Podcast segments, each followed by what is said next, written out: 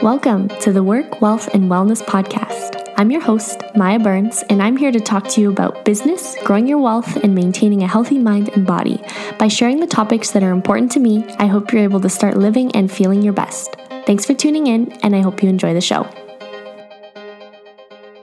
Hello, hello, and welcome to this week's episode of the podcast.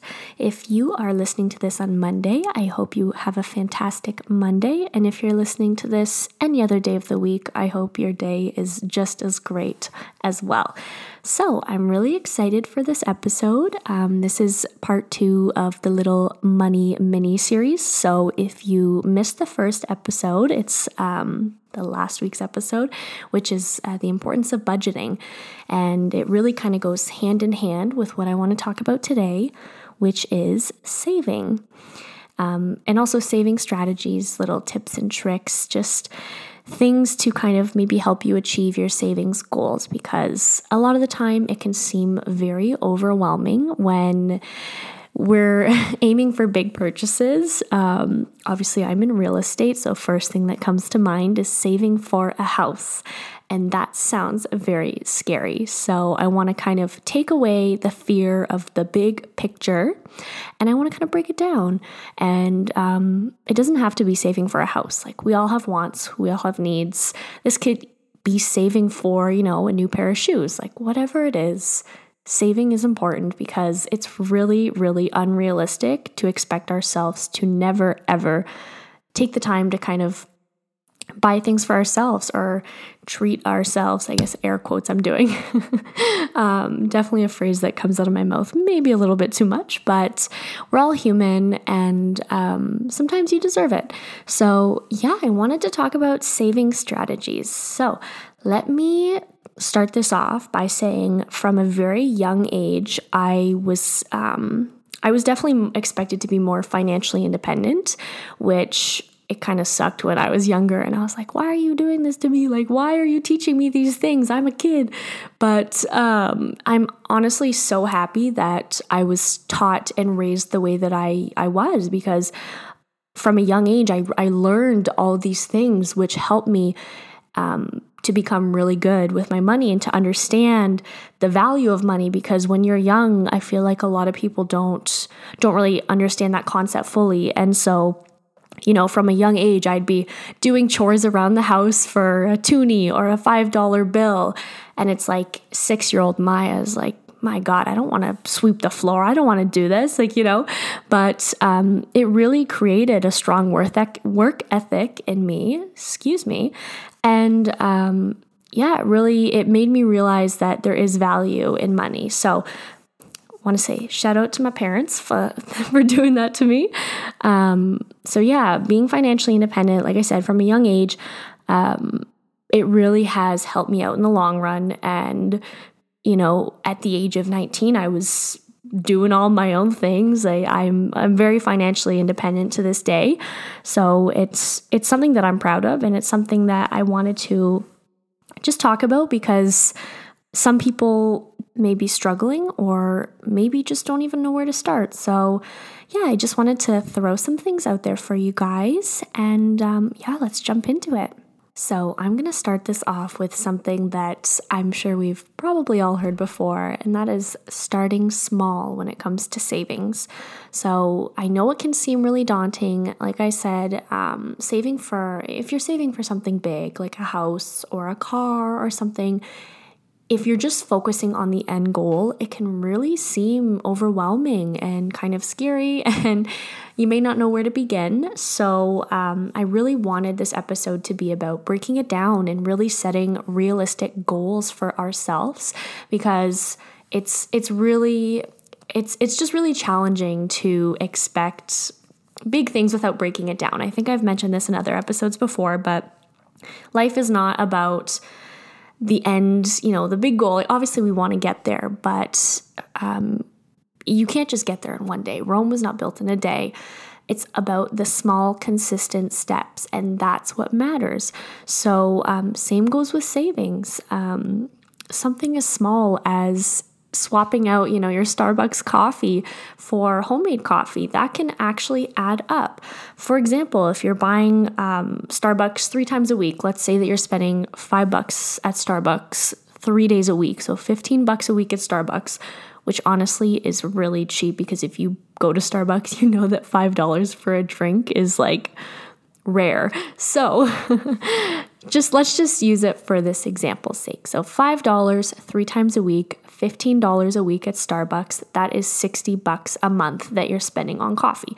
So instead, say that you buy um, a pack of K cups if you have a Keurig, or you buy some coffee grounds and you even just buy coffee filters and you pour it over, whatever you do. If you're making your coffee at home, you're going to be saving money. So yeah, you might have to spend, you know, 15 bucks on K-cups and 5 bucks on creamer.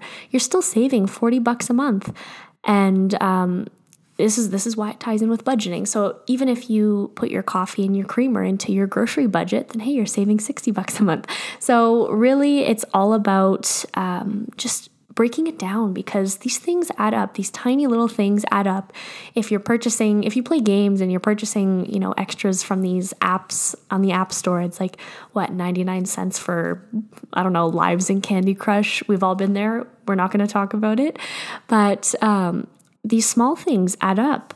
And even subscriptions too maybe just sorting through some subscriptions that we might not even really realize that we have. Like, I barely use my Disney Plus. So it's like I've definitely kind of contemplated do I really need to keep that for whatever it is now? I don't even know if it's $8.99 a month. I think that they upped the price to maybe 11 now. So um, saving $11 a month, it adds up over a year. So all of these little things that we spend money on even if you're eating out, eating out for lunch. Um, I used to be someone who, between my breaks at work, I would always run. There was a t- I used to work in the mall, and there was a Tim Hortons in the mall. And on my break, I would always buy my lunch from Tim Hortons or from the food court, whatever. And think about it you're working, and if you're making minimum wage, um, which I at the time was, and minimum wage was, oh my gosh, like 10 bucks back then. Like I think I was making student wage. And then I'm going and I'm spending 20 bucks on lunch at the food court. That's two hours of what I just worked gone because I didn't pack my own lunch. So, if you're able to cut down on these things like eating out, getting coffee, doing this, doing that, and you're able to do it at home, you can really save a lot of money. If you're someone that eats out a lot, if you're not someone who cooks, um, I would definitely recommend sitting down and really going through all your purchases to see how much money you spent on food and drinks out. And um, I'm not saying you have to stop cold turkey. Like, hey, I love to go and grab something every once in a while. If I'm busy, if I'm in between showings, like whatever, I'll stop and I'll get a bagel, things like that. Like I said, it's you can't have unrealistic goals. You have to set realistic goals with yourself. So even if, you know, you just want to cut back a little, if you're someone who's learning how to cook, if you're someone who is not very adept in the kitchen, then maybe just cutting it down and instead of going to the food court and getting lunch five days a week, maybe do it three and bring a peanut butter sandwich for the other two. Whatever works, seriously. Just these small things, like I said, they add up. So um, yeah, that's that's a big one. Eating out is definitely one that gets a lot of people. The coffee gets a lot of people you know it's it's really it's a doozy and a lot of people don't realize it. It's kind of it's always kind of always lurking in the shadows. So um, doing small things like that can really um, amp up your savings. Another one would be to automate your savings. So as i spoke about in the previous episode um, i like to have different accounts within my banking. So i have you know my savings account i have a house account i have a car account. I talked about that in the last one but automating your savings. So if you're working on a paycheck basis, if you're getting paid weekly, if you're getting paid bi weekly, then on that day that you get paid, just automatically make a transfer so some sort of money goes into your savings. Even if it's 10 bucks, I don't care. Even if it's 5, if it's 20, if it's 50, if it's 100, it's all based on, you know, what you can afford, how much money you're making but just automating even just a little bit, it's out of sight, it's out of mind, it's in your savings account, and you don't even look at it in your checking account. So I think that that's a really good one. I think that that one is super important. And that's kind of that that was one that really helped me out when I was working, you know, minimum wage job. Um, definitely not making the kind of money that I wanted to be making. It really helped out to have that extra 20 bucks every 2 weeks, 40 bucks a month. Hey, whatever. It works. At least you know that you're taking the small steps to reach your goal. Because when you do that, you feel a lot better about yourself and you're not sitting there panicking because you know that you are doing your best. And honestly, that's all you can do. And you can't be too hard on yourself, seriously. Um, yeah, I think that that's a good one. Another really good one that will help out a lot of people. If you're not doing it already, highly recommend. And uh, something else I wanted to touch base on is everyone is honestly probably going to have different ways that they want to save. Some people are going to maybe be more tangible, so they actually want to have cash in hand. Um, my mom is someone who who does this. So when she does her budgeting and stuff, you know, she gets paid, she'll take out X amount of dollars in cash, and that's her budget for groceries. And it's really easy with cash to you know it's it's it's tangible. You know when you're running out of money and it's easier to stick within it than if you're just using debit and you're just tapping because we don't really we don't really have that that aspect of like okay i'm holding a $20 bill in my hand you know? So um, if you are someone who is like that and you're you want a more tangible way of saving um, cash stuffing is a really good uh, is a really good way to kind of help out.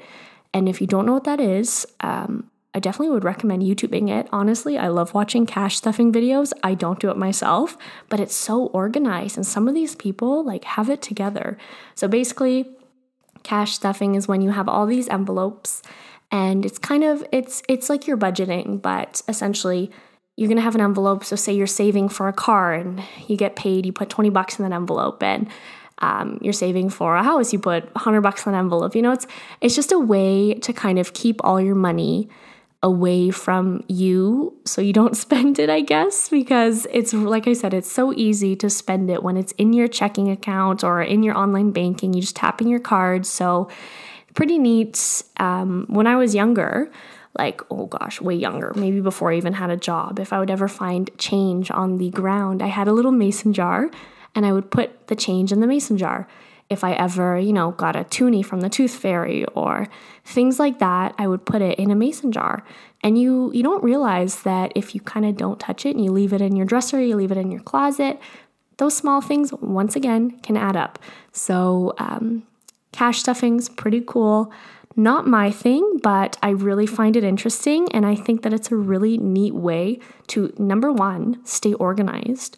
Number two, just have something tangible in front of you so you can actually, you know, count it, I guess. I think that that's so exciting. You know, you're checking your savings and you see how much you have saved and you're able to pull out 400 bucks and count it from an envelope. Like that's, I don't know, that's cool. Maybe. But uh, if that's not for you and you're someone who's more like a visual online banking type of person like me, um, the separate bank accounts, number one. Number two, um, Excel spreadsheets that's something that could be done. That's not a me thing, but I do like to write things down. It may not be in a spreadsheet, but just having something written down in front of you, just so you're able to see it and keep track of things. I think that that's really important because you're able to visualize it and you're able to track it and see how close you are to your goals um, and see how much you've how much progress you've made as well. It's not always about oh how far away am I. Sometimes it's about how much have I done so far. So, um, definitely glass half full versus glass half empty scenario.